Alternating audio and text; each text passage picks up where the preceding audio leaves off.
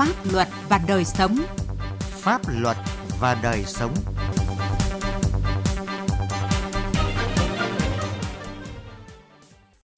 Kính chào quý vị và các bạn. Chương trình Pháp luật và đời sống hôm nay có những nội dung sau. Vì sao tham nhũng tiêu cực liên quan đến đất đai chậm được đẩy lùi, thậm chí là gia tăng?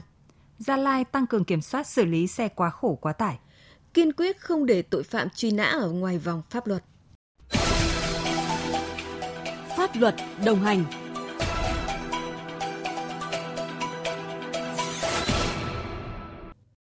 Thưa quý vị và các bạn, đất đai là tài sản đặc biệt của quốc gia, là tư liệu sản xuất cơ bản, là tài nguyên vô cùng quý giá, là nguồn sống của nhân dân và nguồn lực to lớn của đất nước thuộc sở hữu toàn dân do nhà nước đại diện chủ sở hữu và thống nhất quản lý. Tuy nhiên trong thực tiễn, nguồn lực đất đai chưa được phát huy đầy đủ để trở thành nội lực quan trọng phục vụ phát triển kinh tế xã hội. Tại nhiều địa phương, việc sử dụng đất còn lãng phí, hiệu quả thấp. Tệ tham nhũng tiêu cực liên quan đến đất đai chậm được đẩy lùi, thậm chí là gia tăng. Thực trạng này đòi hỏi cần có những đổi mới mạnh mẽ hơn chính sách pháp luật về đất đai. Bài viết của phóng viên Quang Chính đề cập nội dung này. Chỉ cần gõ từ khóa tham nhũng đất đai trên công cụ tìm kiếm Google sẽ xuất hiện hàng trăm ý kiến, thông tin, bài viết về tình trạng tham nhũng gia tăng về số lượng, tính chất ngày càng nghiêm trọng, gây thiệt hại cho nhà nước lên đến hàng trăm hàng nghìn tỷ đồng.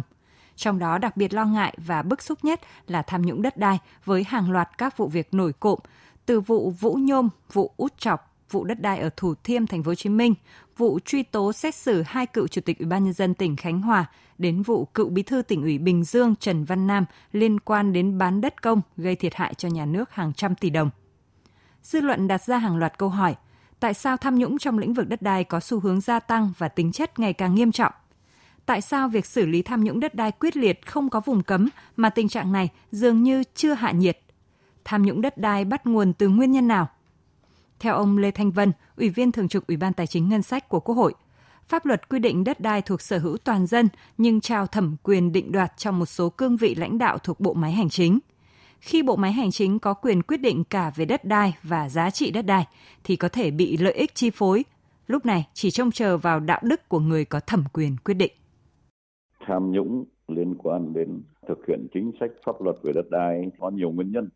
nhưng cái nguyên nhân chính vẫn là cái năng lực trình độ của cán bộ quản lý lãnh đạo các cấp. Thì ở chỗ là cái nhận thức, cái tính đúng đắn về chủ trương, chính sách pháp luật về đất đai, nó không đến nơi đến chốn. Cộng với cái phẩm chất yếu kém, đạo đức sa sút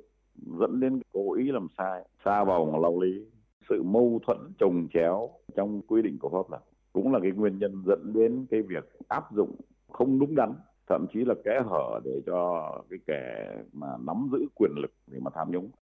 Theo luật sư Đặng Văn Cường, trưởng văn phòng luật sư chính pháp đoàn luật sư thành phố Hà Nội, mặc dù trong thời gian qua nhà nước đã sửa đổi pháp luật trong quản lý đất đai, tuy nhiên thực tế vẫn còn những tồn tại bất cập.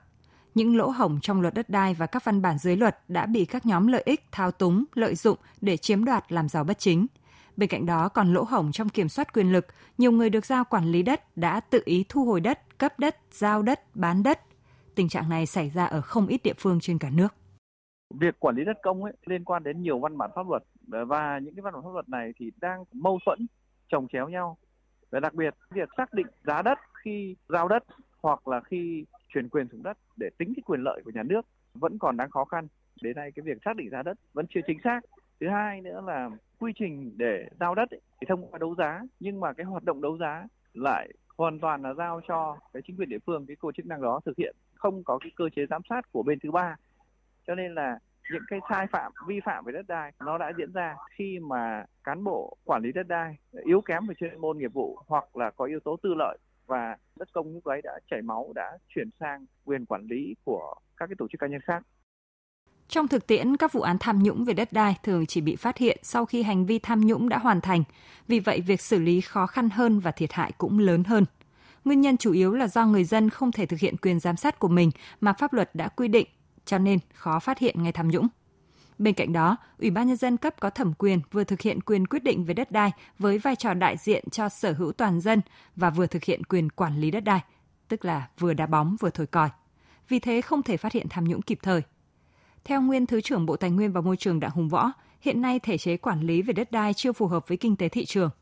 Ủy ban nhân dân cấp tỉnh có thẩm quyền quyết định cả về hành chính, quy hoạch và tài chính là một thể chế tập trung quyền lực quá lớn, trong khi quyền lực chưa được kiểm soát và chứa đựng rủi ro tham nhũng. Cần phải tách ra là hai hệ thống. Hệ thống quyết định về đất đai là do địa phương nắm, còn hệ thống quản lý đất đai phải do trung ương tập trung nắm. Theo tôi về tài chính đất đai do Bộ Tài chính nắm, quy hoạch sử dụng đất do Bộ Kế hoạch Đầu tư nắm, thế còn Bộ Tài nguyên Môi trường chỉ nắm về phần hành chính đất đai, tức là hệ thống đăng ký thì tập trung lên thành là các đơn vị của trung ương. Thế còn quyết định về đất đai này giao cho ai làm gì là quyền của địa phương, đại diện cho sở hữu toàn dân. Tham nhũng nói chung và tham nhũng liên quan đến đất đai nói riêng là rào cản cho sự tăng trưởng bền vững của đất nước. Đảng và nhà nước ta đã khẳng định quyết tâm chính trị và hành động quyết liệt, không khoan nhượng trên mặt trận nóng bỏng này. Để phòng chống tham nhũng trong lĩnh vực đất đai có hiệu quả thì việc ra soát, sửa đổi, hoàn thiện hệ thống chính sách pháp luật về đất đai có ý nghĩa quan trọng nhằm khắc phục những bất cập hạn chế, đồng thời bịt những kẽ hở trong chính sách đất đai, không để các tổ chức cá nhân lợi dụng.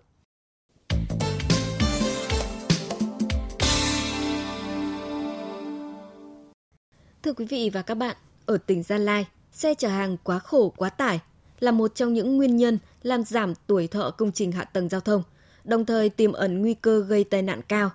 Để ngăn chặn tình trạng này, lực lượng chức năng tỉnh Gia Lai đã và đang đồng loạt tăng cường tuần tra, kiểm soát, xử lý nghiêm các trường hợp vi phạm. Hoàng Quy, phóng viên Đài tiếng nói Việt Nam, thường trú khu vực Tây Nguyên phản ánh.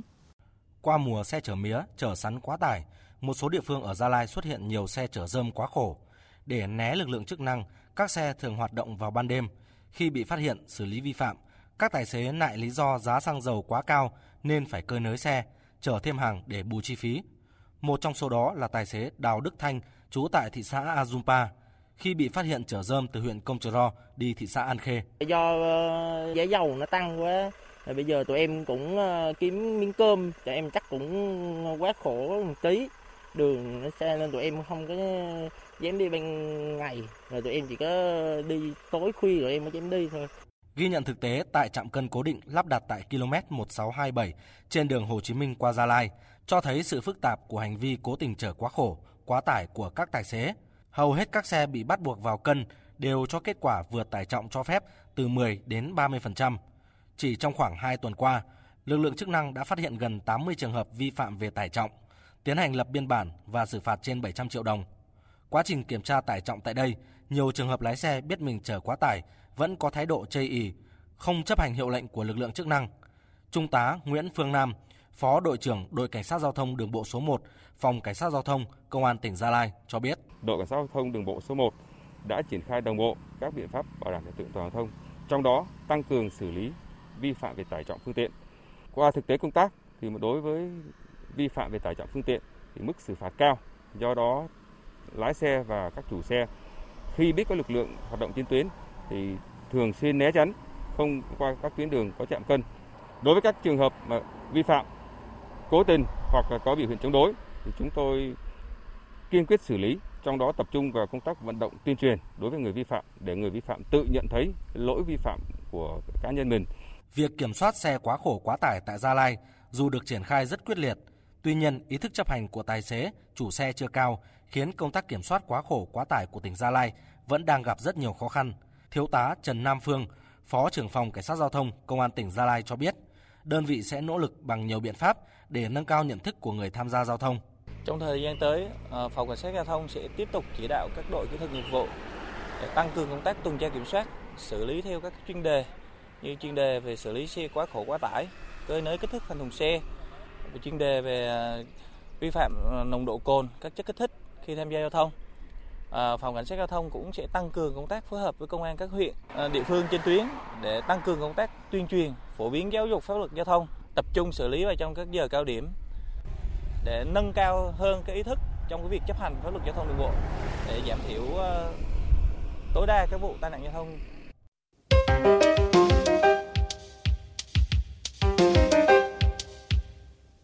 Thưa quý vị, thưa các bạn, thực hiện đợt cao điểm xác minh truy bắt vận động đầu thú và thành loại các đối tượng truy nã của Bộ Công an.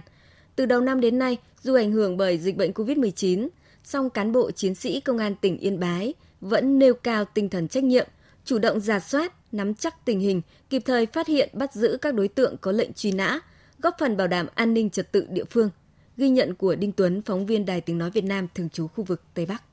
Hồi 10 giờ 15 phút ngày 15 tháng 4 năm 2022, tại xã Quảng Tiến, huyện Cư Mờ Ga, tỉnh Đắk Lắk, tổ công tác của Văn phòng Cơ quan Cảnh sát điều tra Công an tỉnh Yên Bái đã bắt giữ Lê Thị Xuân Tâm sinh năm 1996, trú tại xã Y Can, huyện Trấn Yên, tỉnh Yên Bái, là đối tượng có quyết định truy nã của cơ quan thi hành án hình sự Công an tỉnh Yên Bái về tội đánh bạc. Theo hồ sơ vụ án, tháng 4 năm 2020, Lê Thị Xuân Tâm bị Tòa án Nhân dân huyện Trấn Yên, tỉnh Yên Bái tuyên phạt 6 tháng tù giam về tội đánh bạc. Trong thời gian được hoãn thi hành án phạt tù do đang nuôi con nhỏ, Tâm đã bỏ đi khỏi địa phương. Dù đã được cơ quan chức năng nhiều lần yêu cầu quay về chấp hành án, nhưng đối tượng vẫn viện nhiều lý do để không về cho đến khi bị bắt giữ. Lê Thị Xuân Tâm nói. Trong thời gian ờ, 6 tháng phạt tù thì tòa có cho tôi nuôi con nhỏ ở nhà nên hoãn thi hành án. Thời gian đấy do lục cuộc việc gia đình nên tôi đã bế con về trong Đắk Lắk. Trong thời gian đấy tôi ở nhà nuôi hai đứa con đến lúc bị bắt. Trước đó, ngày 22 tháng 1 năm 2022, tại phường Khánh Bình, thị xã Tân Uyên, tỉnh Bình Dương, Văn phòng Cơ quan Cảnh sát điều tra Công an tỉnh Yên Bái bắt giữ hai đối tượng truy nã về tội lạm dụng tín nhiệm chiếm đoạt tài sản là Nguyễn Đức Đoàn và vợ là Nguyễn Thị Hương, cùng trú tại thôn Lương Môn, xã Lương Thịnh, huyện Trấn Yên, tỉnh Yên Bái, lợi dụng sự tin tưởng của chị Phạm Thị Lệ Quyên, trú tại thôn Nước Mát, xã Âu Lâu, thành phố Yên Bái, giao cho hai vợ chồng Đoàn và Hương chở ván gỗ bóc đi bán.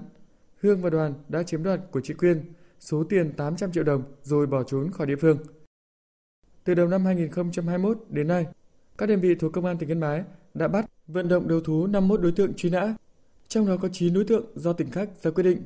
Tội danh của các đối tượng bị truy nã rất đa dạng như cố ý gây thương tích, lợi dụng tín nhiệm, chiếm đoạt tài sản, cướp tài sản, đánh bạc. Sau khi gây án, đối tượng truy nã thường nhanh chóng tìm cách bỏ trốn, đồng thời sử dụng nhiều thủ đoạn tinh vi để che giấu tung tích nhằm đối phó với sự phát hiện của cơ quan chức năng và quần chúng nhân dân. Đại úy Nguyễn Mạnh Hùng, Phó đội trưởng đội truy nã truy tìm, Văn phòng cơ quan cảnh sát điều tra công an tỉnh Yên Bái cho biết.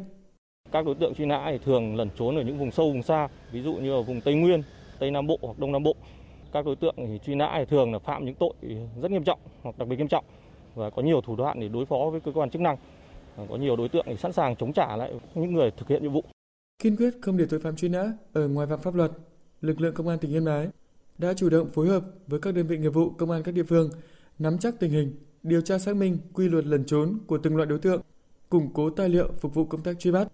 Cùng với đó, làm tốt công tác trinh sát, công tác vận động quần chúng nhân dân tích cực tham gia đấu tranh tố giác tội phạm. Thượng tá Ninh Ngọc Hà, tránh văn phòng cơ quan cảnh sát điều tra công an tỉnh Yên Bái cho biết, dưới sự chỉ đạo sát sao của ban giám đốc công an tỉnh, với tinh thần quyết tâm tấn công, trấn áp tội phạm và nhạy bén với nghiệp vụ, không quản ngại khó khăn, công an Yên Bái đã bắt giữ thành công nhiều đối tượng truy nã đảm bảo an toàn cho cán bộ và nhân dân. Chúng tôi vẫn tiếp tục tham mưu cho ban giám đốc công an tỉnh thực hiện có hiệu quả các kế hoạch và các những giải pháp đã đề ra tăng cường cái công tác kiểm tra hướng dẫn đôn đốc công an các huyện thị xã thành phố các đơn vị nghiệp vụ thực hiện cái giải pháp này thường xuyên tăng cường công tác vận động nhằm phát huy cái sức mạnh tổng hợp của hệ thống chính trị cũng nhân dân tích cực tham gia và hỗ trợ cơ quan công an phát hiện tố giác để bắt giữ cái đối tượng truy nã Hiện nay cả nước đã bước vào giai đoạn bình thường mới, mở cửa lại hầu hết các hoạt động, rất có thể các loại tội phạm sẽ gia tăng hoạt động, kéo theo số lượng đối tượng bị truy nã gia tăng. Chủ động, trước những diễn biến này, lực lượng công an tỉnh Yên Bái đang tiếp tục làm tốt công tác trinh sát, nắm tình hình, triển khai các biện pháp nghiệp vụ, nhân rộng phong trào toàn dân bảo vệ an ninh Tổ quốc, vận động các tầng lớp nhân dân đề cao cảnh giác, phối hợp cùng lực lượng chức năng truy bắt tội phạm, góp phần đem lại sự công bằng và bình yên cho xã hội. Quý vị và các bạn thân mến, chương trình Pháp luật và đời sống hôm nay xin dừng tại đây. Chương trình do biên tập viên Quang Chính biên soạn. Cảm ơn quý vị và các bạn đã chú ý lắng nghe.